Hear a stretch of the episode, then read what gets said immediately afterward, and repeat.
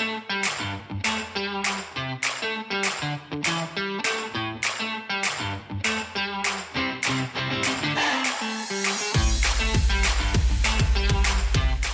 everyone, and welcome to the RC Plane Lab podcast. I'm Ron. I'm Tom. On this episode, we are going to uh, be talking with David Boito. David is a script writer and novelist from Los Angeles, California. Yeah, something a little bit different for our listeners to get us some culture. a lot different, actually. um, so he's joining us today to talk about his debut novel, The uh, Valley Flyers. Uh, David, welcome to the program, and tell us a little bit about yourself before we get into talking about your book. Sure. Thank you guys for having me. Um, the book is uh, called Valley Flyers, and it's set at an RC airfield uh, based on one that I've spent uh, some time at here near my house in uh, the San Fernando Valley, California. Uh, you may be familiar with it. It's uh, it's kind of Apollo 11 field, and um, it's near the Van Nuys Airport. There's a bike path uh, that runs right past the airfield, and I frequently ride my bike by there, and uh, always in the past have stopped to watch the the miniature air show, so to speak. and uh, so um, I was inspired to write a book. I just I felt like uh, this was a a great arena for some drama. Um, I'd never really seen any stories done um, in the RC, RC uh, milieu, if you will. And so I, I thought um, it'd be really great. You know, I'm always looking for stories, so um, I thought it'd be really great to uh, to write a book uh, set in an RC airfield. So the book is about um, a, uh, a teenager named Jay Smalley who uh, is a, an avid RC flyer and he and a group of his friends are in a um, a flying club called the Valley Flyers that's run by the guy that runs the airfield, a guy named Kent, who's sort of an old gruff uh, Air Force veteran and uh, very much a stickler for discipline in flight. and um, so, anyway, Jay uh, Jace notices a new guy comes to the airfield uh, and he's flying drones. And uh, Jay is, is sort of a conspiracy sorry theorist. Yeah, and we're uh, not a big fan of the quadcopters around here. It's under, okay though. They're understood, and I tried to create a little bit of that tension in the story. Nice. You know, of the the rivalry, yeah, between fixed wing uh, flyers and and quad flyers. Um, and I felt it. I mean, when I, when oh, I read good. it, oh, that's good. Yeah. Okay, yeah, though that was intentional. Yeah, it, it was. Uh, uh, so I, I don't want to cut you off. I'm sorry, but no, no, no, that's fine. So I read the book before. You know, it. You had reached out to us um, to see about doing a guest spot on here, and I it, I apologize because yeah. it did take me a little bit of time to get back to you. Um, no worries. I wanted to read the book before I got back to you to to invite you on or to turn you down. Because, not to sound bad, but you know, I don't want to recommend our, our listeners read something or do something that I don't like. Right. Or that I wouldn't Absolutely. want to do myself. Um, yeah. So obviously you're on. So I enjoyed the book. I'm honored. and would recommend it to, to our readers or listeners. Recommend our listeners read it. Um, but what I what I like about uh, you you have the book listed on Amazon in print and also on yeah. the the Kindle. Um, yeah. So I like to have things kind of go on in the background, or for me to listen to when I'm working. Usually it's a TV show, but if I'm working on uh, like airplanes or anything model related, I like to have something in the background to listen to to kind of keep me focused. Um, right. So this being on uh, the Kindle, you can have your uh, echo dots. I got to watch what I say because if I say the wrong word around here, I have so many things light up. Um, okay. So you can have them read the story to you, um, which is how I, I listen to most of, of the book. But I'm going to say, you can tell it was a good book because half the time I actually caught myself not working on anything and just listening intently to what was going on. Nice. Um, oh, thank you. That's good. Because I, I really enjoyed the book and I, I, do think it's something that everybody should go read just to see like how you incorporated our hobby mm. Into uh, such a, a good suspense kind of thriller. So I just want to say I, I enjoyed that, and I thought you did a very good job on that. Oh, thank you. Yeah, I tried to make it, uh, you know, a quick read, um, and you know, just uh, hit the action points and uh, not diverge too much into uh, verbosity. You know, uh, so hopefully that that pays off. When it and it did, like I said, I, I didn't feel like anything was drawn out. Yeah.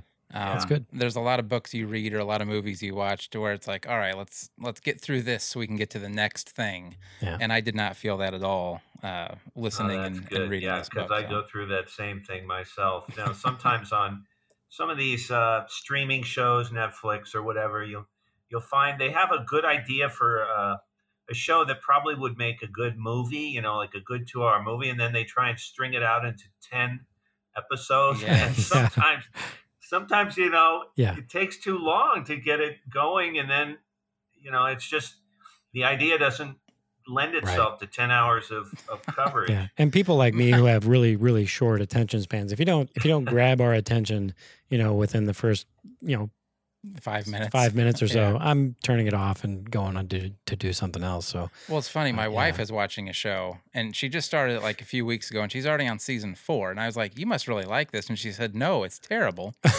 but I want to see what happens."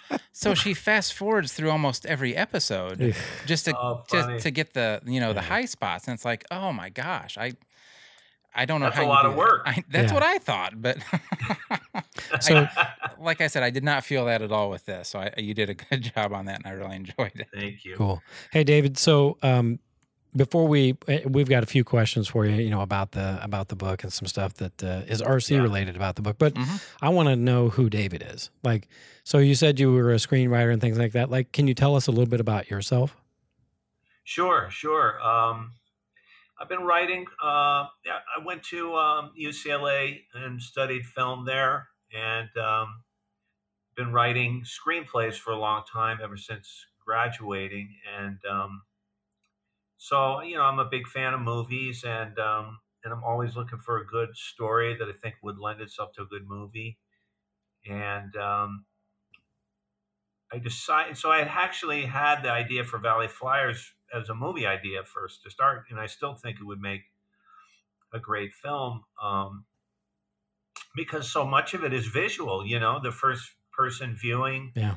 scenes I think would be really visually stunning. You know, and um, and some of the uh, you know some of the dog fighting and stuff I think could be really really cool on film. Mhm. But anyway, so I originally um, started Valley Flyers as as a, as a screenplay and um, actually finished it and sent it around to a few agents and people in the business and um, they're always looking for a reason to say no in the movie business because Okay. you know there's millions and millions of dollars Sure. on the line to make a movie so uh, a lot of there has to be a lot of luck and a lot of confluence of events to get a movie off the ground Sure.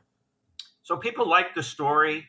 Uh, they just, so far anyway, nobody was interested in investing in making the movie, and so I just love the the story, and so I wanted to, you know, continue with it, and so I decided to just write it as a book and go to the readers, and at the very least, you know, this way, um, people can enjoy the story and envision it in their own minds.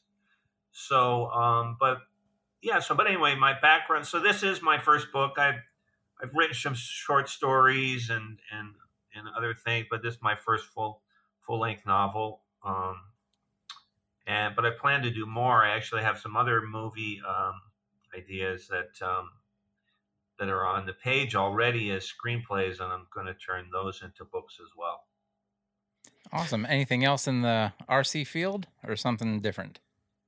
Well, um, there's always the chance that you know if the book um, starts to take off, uh, I could do a sequel.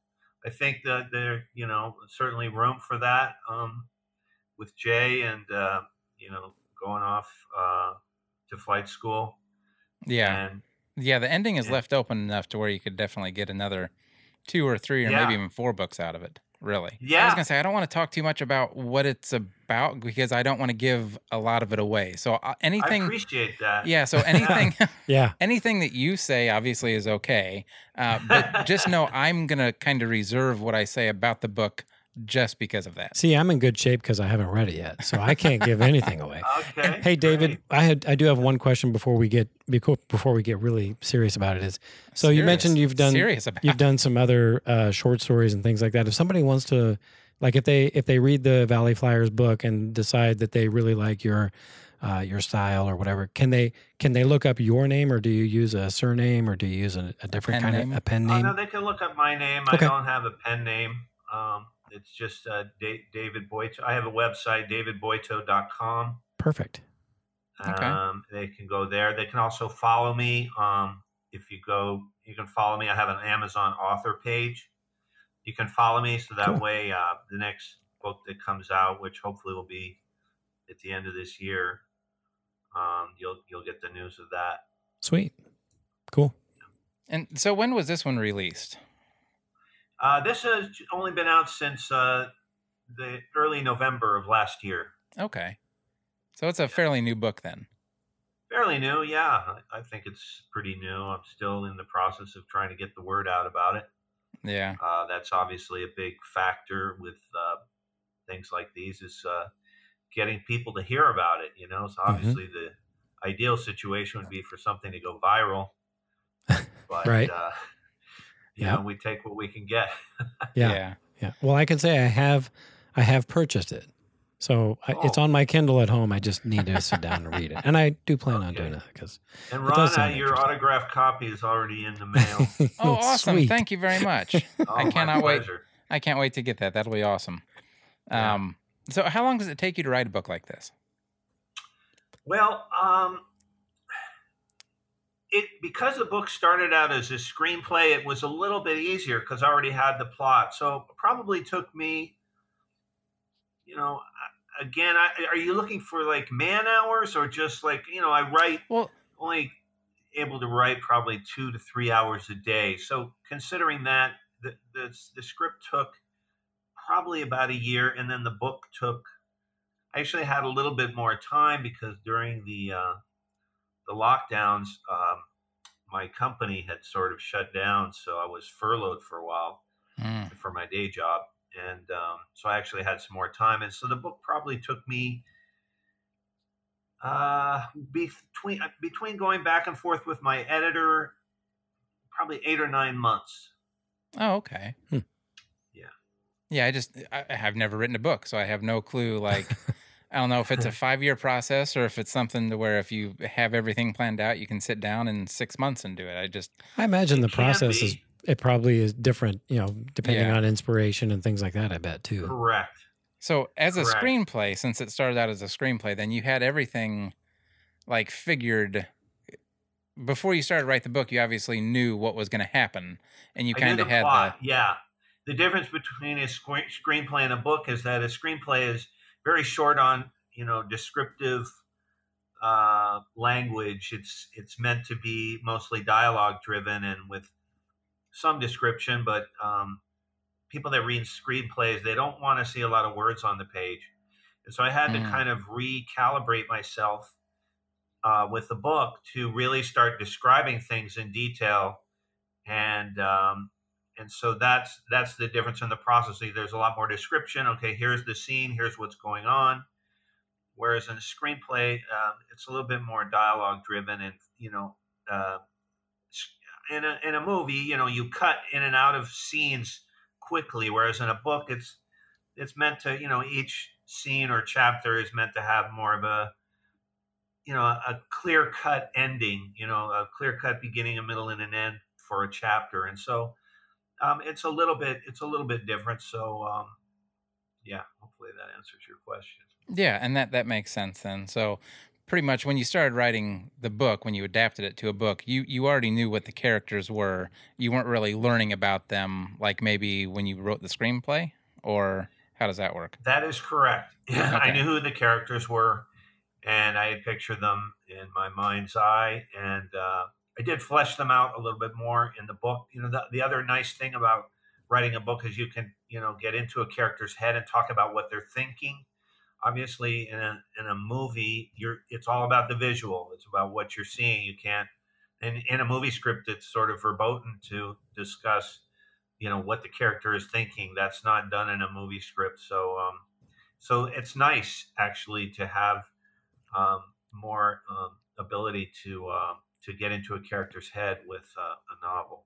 Yeah, I guess that makes sense. I was going to say you don't have the inner monologue that right. you do in a book if you're watching Correct. a movie. You you you rely more on the facial expressions to to show emotion and that kind of stuff. Which that's correct. Without pictures, you lack yeah. that in a book. So and that's probably also why a lot of people will say, "Oh, that was an okay movie, but man, the book was so much better." Mm-hmm. It's probably why because you know you have all that. And then detail. you can put your own personal yes. like exactly. spin on it when you're reading it too. You make it more right. internal. Mm-hmm. Yes. So, no, nice. that's awesome. Um, cool you know, we we talked before. You know, we emailed back and forth, David, a little bit, and you said that you're not an RC pilot, um, and you're really not into RC, which is fine. I mean, that's cool. Yeah, we don't hold that against you. but, it's not that how, I'm not into it. It's just, uh, yeah, I, I, don't have the the time to yeah. invest in really doing it properly at this point, anyway. Sure. Well, yeah, you don't have a lot of experience with actual tinkering with RC airplanes and stuff. Correct. But, you know, how did you come up with the idea of writing a book that relies so heavily on the hobby, on RC airplanes, to really tell your story? Well, it's a very good question. I work with a couple guys uh, at my day job, and they would always come into work and talk about their weekends on the RC field. And they talk about the planes they were flying, and uh, they, they were just so enthusiastic about it. It's kind of contagious. And so that was part of the inspiration as well. I mean, I, I, you know, well as well as going over here to the local airfield. Uh, part of it was just uh, uh, these couple of friends. Uh, you know, that was the water cooler talk at work. Was uh, you know what what kind of planes were they flying? And where did they fly? And you know what kind of stunts were they doing? One of the guys is a really good um, helicopter, single rotor helicopter um, RC pilot and he would tell me about his you know, he crashed crashed the chopper that weekend, had to rebuild, you know. and so I kind of live vicariously a little bit through them. Sure.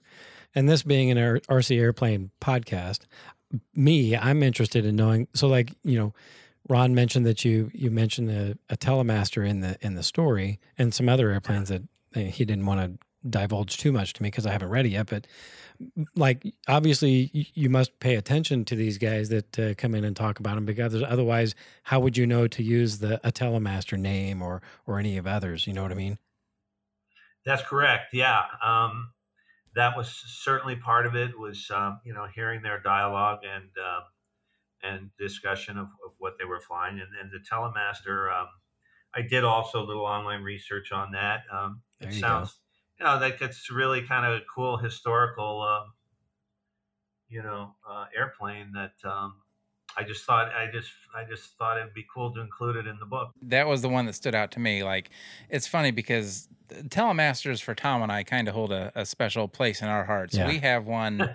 Uh, we have one that we restored that we uh-huh. affectionately call the trash can telemaster because Tom pulled it out of, he literally pulled it out of a, uh, a not a dumpster, but a giant a trash, trash, can, can yeah. uh, at somebody's Where? estate sale. And so, oh, it was an estate sale. Yeah. yeah. So I'll, I'll, tell the story briefly. So yeah, I went to an estate sale. Uh, one of our local modelers passed away, and the club was helping you know the the widow get rid of all the his stuff that he had accumulated over you know thirty or forty years of flying, and uh, the stuff that didn't sell you know was relegated to the trash can. So I I loaned a table uh, for them to do their setup and and sell the stuff uh, yard sale like. Um, so the next day I went to to pick up my table and there was this, among other airframes, a, a fairly complete uh, senior telemaster from Hobby Lobby, and I was like. So I went up to the, you know, as I was picking up my table, I was like, "Hey, what do you? I mean, what are you going to do with the stuff out in the trash can?" She's like, "Well, the trash, the trash can. can. So yeah, he's gonna take it. You know, when the trash can guy comes. So I was like, well, would you mind if I take you know some of those she's like take whatever you want out of there so um so yeah i pulled the trash can telemaster out of the trash can and a few other airframes that uh, ended up not saving but um but yeah it kind of holds a special place in in uh in ron and i i think our collective rc heart and um Yeah. So to see that mentioned in in the book is Mhm. uh, pretty pretty neat. Yeah, I can I can picture it flying through the air because we have done that ourselves. You know, this one that came from the trash can is now completely restored and flyable, and everything has been gone over and Yeah. fixed. And yeah, it's just I, I liked the different planes you you mentioned in the book, and that was the one that stood out to me. Yeah, I really can't Thank wait you. to read it now. The uh, the Telemaster, I assume, runs on uh, regular uh, fuel, right? Yeah, it runs on gasoline. Yeah, ours this ours is gas powered. Yep. Depending on the size, you can have electric power, you can have nitro power, or gasoline. I don't like nitro because it's a pain in the butt. Um, it's expensive. It's there's a lot that goes into it. Tom is rolling his eyes at me because he's a big nitro guy. Um, but I fought him back and forth on what went on that airplane, and we settled Ah. with a gasoline engine. So. Well, we settled with a gasoline engine because we couldn't get any other engines to run right. oh, on you mean the nitros didn't run right, right? oh. so there was some experimentation. oh, it yeah, was. it's a long story. Yeah, it's a very. There was a lot that went into it. There were four or five motors that went onto that before we found the one that we settled on, and yeah, it was not all smooth sailing, but it turned out okay. Yeah. Yeah, back to the issue of the fuel. Um, you know, you'll you'll recall that I won't go into it too much, but there's a scene in the book um, about the lipo uh, batteries that catch fire, Yeah, and um, that actually, um, I had a, a neighbor down the street. His garage caught fire because uh, he was charging. He left unattended um, a lipo battery that he was using for a, uh remote control car, and uh, his garage literally caught fire. I guess the thing overcharged and Hmm. sparked. Yeah, that's and, that's uh, definitely a, a risk of uh, of lipos. Although today, these Yeah. days, they're you know the chargers that we use and all that are so safe that they're fairly. That's stories like that They are pretty rare. They now have sort of a, a fail safe on them Yeah. that, that turns them off. But it can still happen. Yeah, so long story short on lipos is they're they're made of separate cells, and if one Uh-huh. cell gets overcharged, which if you're charging it as one full pack, then that can happen, and and it can catch on fire and and ends not very well. Um, Right. But the new chargers we have nowadays are actually balanced chargers that will charge each cell inside of the battery separately. So that really Ah. has made it quite a bit safer with lipos and stuff in the I'd say in the last ten years maybe or so. Mhm. Yeah. Ah, So- okay. Yeah, a lot of advancements has has come to, you know, make things better. Yeah. Well, I would think, yeah, if things are starting to burn, then then people start to work out how to avoid that. Yeah. Yeah, So maybe I don't want sure. one of these. Yeah. David, I have a question for you. So when uh, when you're when you're writing a, a book or a screenplay and you're trying to set a particular scene or mood, do you find that I mean, obviously it's not easy to do otherwise everybody would be a writer, correct? I mean, something like that to put into words is not easy to do, I would have to assume. I And then- can't do it. and so, then yeah. and then kind of to follow on from that, where do you take your inspiration from when you when you get into a situation where you're having a hard time describing a scene? Do you know what I mean? Yeah, yeah. Um, you're right. It's not. It's not easy. Um, it's sort of a, a muscle that has to be exercised. Uh, you know, and so I've been doing it a while, and sort of, you know, like any art form, like sculpting or whatever, you sort of start by sketching in. Um, uh, you know, molding a little bit here, a little bit there. Um, you know, sketching something here and there, and then filling it in gradually um, that's kind of how it works with writing as well. You start with the seed of an idea, you know, like, uh, wow, this is, you know, what would happen at an RC field, you know, if, uh, you know, what, what kind of, uh, you know, what kind of uh, threat could there be, you know, that was generated by, and you had these group of RC flyers that they're the only ones that really know about it. And, you know, so you start to build, build on the little seeds that you start with. And, you know, you have to kind of listen to your inner voice and and not edit it or censor it too much and go oh that's no good or this is no good. You just sort of write down everything you know? And Right. um, and from there then you can start you know once you get a first draft uh, it might not even be very good you know but you can you it's a starting point. From then you can start trimming and molding scenes you know i don't need this but this is actually really good and how can i accentuate this scene? And so that's that's kind of how i work anyway Okay, that, that makes sense because I, I have to do a lot of writing uh, for for where I work, and uh, Uh-huh. I, I noticed that Not like a lot that of kind of no writing. no no no. I mean like memorandums and stuff like that. But you know they they have to be you know they're going to somebody more important than me usually because I'm writing them for that person because they you know don't have the time to do it themselves. Uh, so I, I've noticed that a lot of times I'll write something and then I'll get away from it for a day or two, and then when I open it back up in my in my Microsoft Word or whatever, and I read it again, and I'm like, "Well, this was terrible. I must have been stoned when I wrote this. This is awful." And I imagine I imagine writing a book is probably no different. It is, and that's sort of the trap. Is to you know if you start editing yourself too early, um, y- you know that can then you get into things like writer's block and stuff Yeah. like that because you're you're stopping your your inner creative voice, you know, before you should. You know, you need to sort Yeah. of just let let the bad stuff come out, and you know, along with that bad stuff, there will be good stuff. But Right. if you if you're just so worried about writing something, oh, this is no good, that's bad, and so you just stop, everything stops. You Yeah. know? So it is a fine line, and even with your, you know, whatever you know memoranda you're writing, you you have to just do a draft and then and then come back and trim and edit. Well, I'm curious. So, like, when I'm building airplanes, because I'll draw that correlation somehow between Yeah. building airplanes and writing a book. When I'm building airplanes, I cannot focus on one start to finish. I always have multiple projects going on at once. Um, when you when you wrote this, was this the only thing you were working on at that time, or did you have other things going on too? That's a very good question. Yes, I had other things going on at the same time, and you're absolutely right. The your analogy is absolutely spot on. It is better to have more than one thing going on because um, you need to take a break from one to the other. You know, if you do reach a place where you know the, the, the ideas aren't flowing, you can put it down for a, a day or two, work on this other thing, and and kind of keep juggling them. And it actually is very effective that way. That way, you don't get stuck into this tunnel vision of this. Oh my God, I've got to make this only one story work, and you know, and it and it just it's it's sort of self defeating if you get into Mhm. that mindset. Yeah, I find myself able to uh, make myself work on things more if I can bounce from one to another. If it's one thing, especially if I get to a spot where I don't want to do what I have to do next, Uh-huh. um, like sanding a frame down before I cover it or something like that. Yeah, It's it's hard to find the motivation to start working on anything if I know that's all I can do.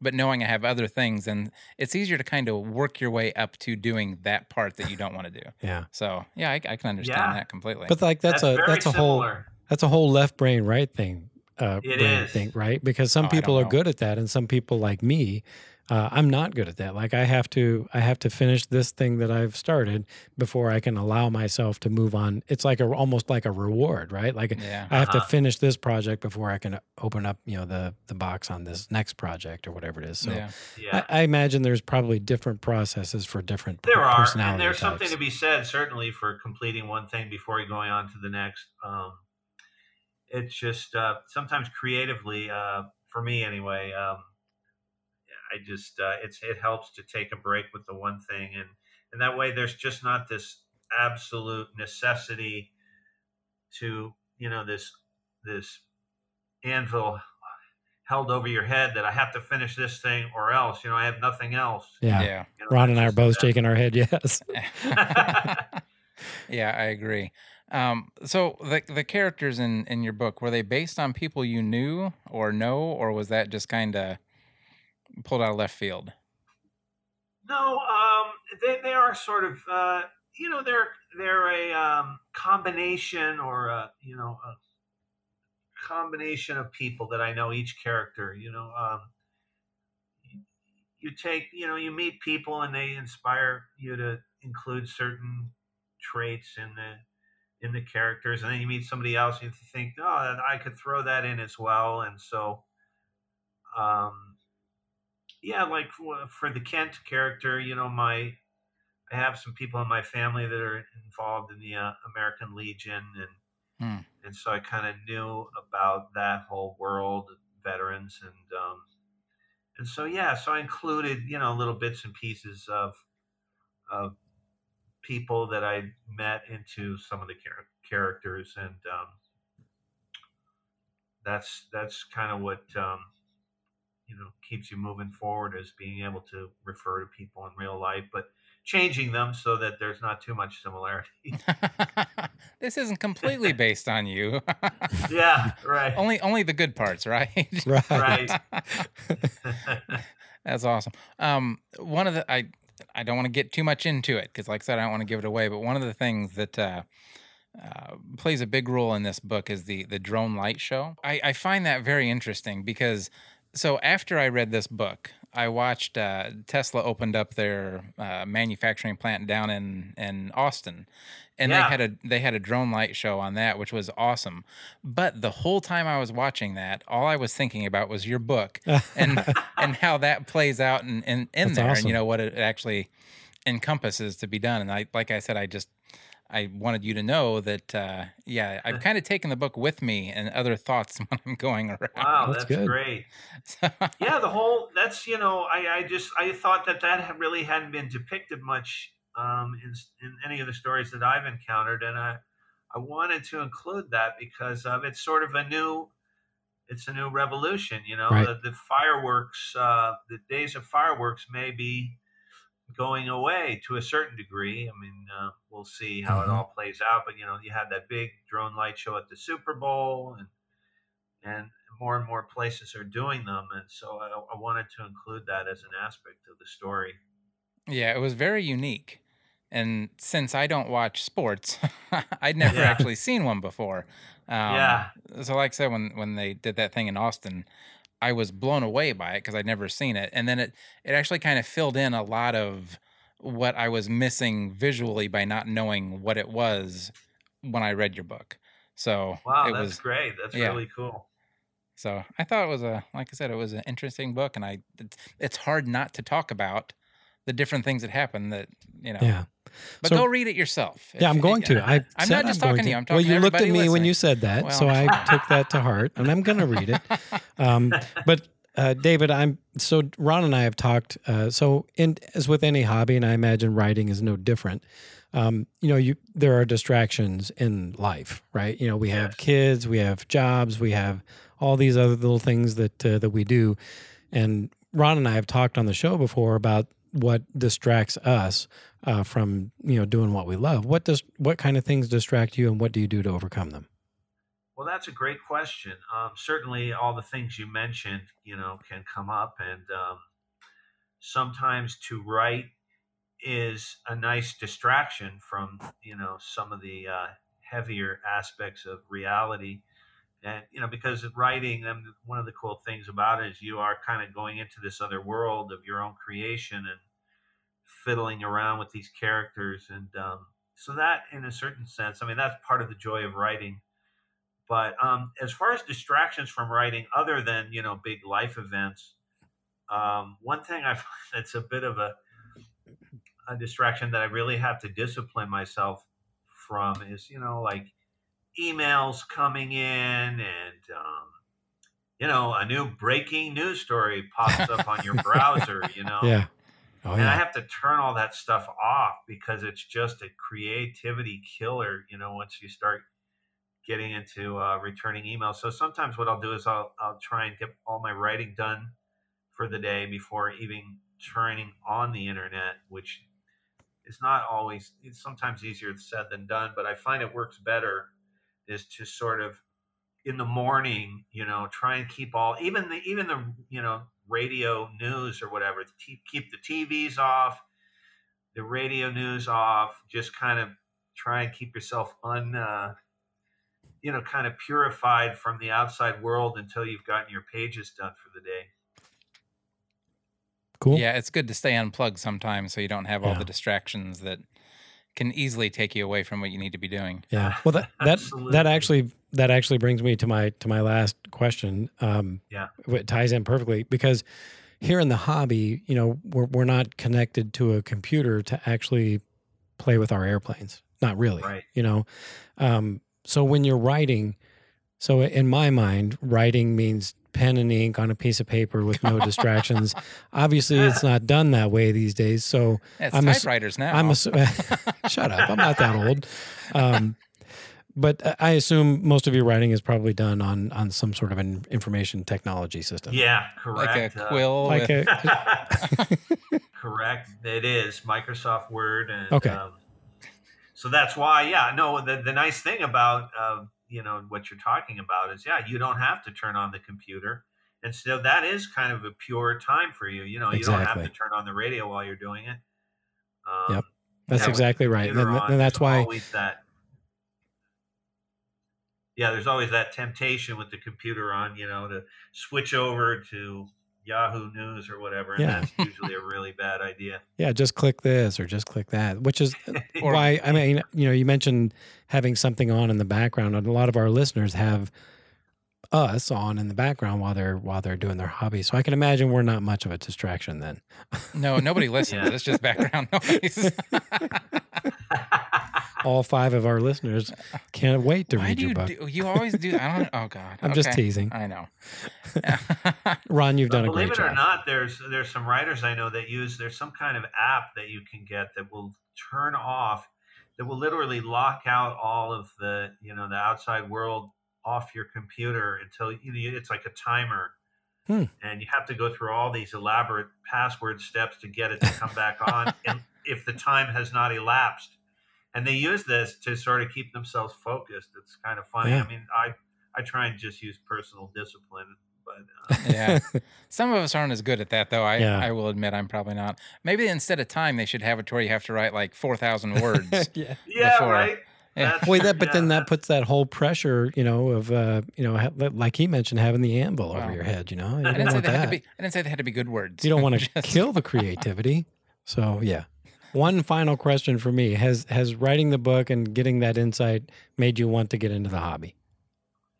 Um, it it it it's. I've actually had some uh, some some offers to you know to train my me on on on you know you know some flight lessons, Mhm. and um, I would love to do it. I just um, having to get um, some of these books out and um, and so forth is sort of my first priority. So. Sure. Um, I, I am eager to uh, I'm eager to do it, but I'm also a little reticent because uh, you know I don't want to crash any planes. You know, but so I would definitely have to be on a buddy box for for a bit, you Sure. know, and I would definitely need a spotter and all that stuff. Yep. Yeah. So with with a buddy box, you don't have to worry about crashing at all because if something happens, it's not your fault. That Ever. means the person that's training you did not do their job well, um, Okay. because they should always be in control when it needs to be in control. So, I Yeah. yeah, I mean I would recommend spending an hour or two at the field, you know, the your local field there, and just say, hey, sign me up with an instructor, and let's see how this goes for an Yeah. afternoon. or bar- just or borrow a flight simulator. oh, there you go. I Yeah, forgot you about get flight real sim. flight or whatever. Since you're already working on, On your, your computer, Is yeah. that the best way to start with a simulator before it's a good way. I mean, it's not a Yeah. terrible way to start. I think. It depends what you're coming in as. If you have somebody that can teach you, um, uh, I think in person at the field is probably better than a simulator. But simulators are nice because you can hone your skills. Yeah. And if you crash something, it doesn't matter. You reset it and you go again. You're not out anything. Right. Yeah. Right. So, It, de- it, you know, a lot of that depends on, you know, what floats your boat. For me, I, have I'm, I'm tactile. You're not a computer guy. I'm not a computer guy, obviously. Um, Right. But I, I like doing stuff with my hands. So the the physical aspect of it is what you know kind of draws me away from the from the flight simulators. But if flying is really all you're, you know, you want to want to get into, a simulator is a great way to do that. Mhm. I think. Yeah. Yeah. So I'm just anyway, curious. Do you guys do any first-person viewing, or is that more? So- you said more a quadricopter thing than it is a, a fixed wing. Yeah, so we've talked about that before, and it makes Yeah. me sick to my stomach. I can't do it. Like Yeah. physically, that having the goggles on and not having that that actual frame of refer- reference in the Makes peripheral you dizzy. makes Yep. me dizzy. Yeah, and then I get sick to my stomach, so I can't. But Yeah, I'm the same way, unfortunately. But we do have friends that do FPV with fixed wing. Um, Wow. I just like I would love to be able to do it. I Yeah, I really wish- would. yeah, Um, but I can handle about six or seven seconds, and then I'm ready to to throw up and be done for the rest of the day. yeah, yeah. Some guys say that sitting down helps. I've I've tried sitting down. I've tried standing. I mean, I just I haven't do it. tried sitting. Maybe I'll try that. And I so the one time I tried it, not to get off the the rails here, but I was sitting down in a lawn chair, and I do the lean Like, you know what I'm saying? Like when I'm, yeah. and I, I about fell out of the chair because I was leaning so hard. To, and so yeah, it's just not for me. I wish I'd have been there for that. I'm sure you would have loved it. That's funny. well, obviously, if it takes the fun out of it, then there's no point. Right. Exactly. yeah. So Like I said, I if if I could do it without getting sick, I would love it. yeah. But Sure. maybe I'll take some Dramamine or something and try it again, and maybe rub what rub ginger behind your ear or something. Is that one of the things you're supposed to do? Or uh, chew on? I've heard of. There's a bunch of oh, different You- things. but you guys have cameras on your planes, or, or some of them. We do have for recording, yep, yeah. for recording episodes for I mean, YouTube. we that's just as good. You know, you record the flight and you enjoy it. You know, when you're There-. Yeah, it's weird because I can I can handle that no problem, but I think it's just having the goggles right on my head, yeah. you know, right Yeah. close to where I don't have any peripheral vision of anything else. I'm completely blocked out. That it makes Sure. me makes me nauseous. But it would be neat to be able to control it in real time while I'm flying. Maybe if it. they put like a window, like on the side of the goggles, so you at least have some reference to outside. Maybe that would I be have no better. idea. I don't know. They have screens. Maybe I could do a screen instead Hey, of having the you go. goggles. I could just look at the screen. Yeah, in there you front of go. me. Maybe that, That would, might work. That might work. Wow. So anyway, yeah, we're getting off the rails here. Okay. Well, David, thank you very much for coming on. Um, like I said, the book is Valley Flyers. How do you how do you find it? Where do you find it? Uh, the book is uh, available on Amazon. It's available at Barnes and Noble. Um, you know, you can pretty much just uh, look it up online, and uh, you know, it's uh, it's available most online retailers. Yep. Uh, unfortunately, there's not too many actual physical bookstores left. Yeah, Uh, we have one in town now. yeah, We have do ya? we still have a Barnes and Noble, but that's about all. yeah. Yeah. So it's available there. You probably they, you might have to order it from them. They might not keep it in stock. Okay. Um, but yeah, um, please, that would be great if uh, people are interested. Uh, please, please read Yeah. it, I, and I'd love to hear feedback from anybody in the RC community for sure. And I was just going to say the same thing. Any of our listeners that read it, reach out to us Yeah, and let us know what you thought about it. And uh, yeah. I we'll- if we get any information back from them, I will pass that on to you. That'd be great. And also, Amazon reviews are always most appreciated as well. Oh, I should do that. I haven't done that yet, so There you go. I will do that because it's a good book. So Thank I look you. forward to hopefully having some other books uh, in the series coming Perhaps a sequel. Um, a Yeah, sequel and a, well- a third and a fourth. That would be that would be great. I'm all for it. I just uh, got to see, uh, you know, how much readership we get. Yeah. Yeah. Well, like I said, it was a good this- book, this and certainly helped. yeah, like I said, it was a good book and, and a worthwhile read. So, Cool. um, well, David, like like like I said before, thank you for being on. And Yeah, uh, this was cool. It's yeah. something different, but uh, I actually really enjoyed this. yeah. And I'm gonna read the book. I promise. Okay, Tom. And you Well, are thank you are both of you guys for having me. I, I really really appreciate it. yeah, not a problem. You are more than welcome to come back on when the sequel comes out. Okay. No I'll- pressure. I'll, no pressure. All I'll make a note of that for sure. right. Thanks, right. David. Well, thank you everybody for you. listening. Until next time, I'm Ron, And I'm Tom. and you. I'm David Boito, author of Valley Flyers. Thanks for listening. Good Perfect. night. Good night. We hope you enjoyed this episode of the RC Plane Lab podcast. For topic suggestions, to ask questions, or to give any feedback, connect with us at rcplanelab.com or email us direct at either ron at rcplanelab.com or tom at rcplanelab.com. You can also text us or leave us a voicemail at 818-351-9846. Please subscribe, rate, and review us on your favorite podcast app. Until next time, may your landings be gentle.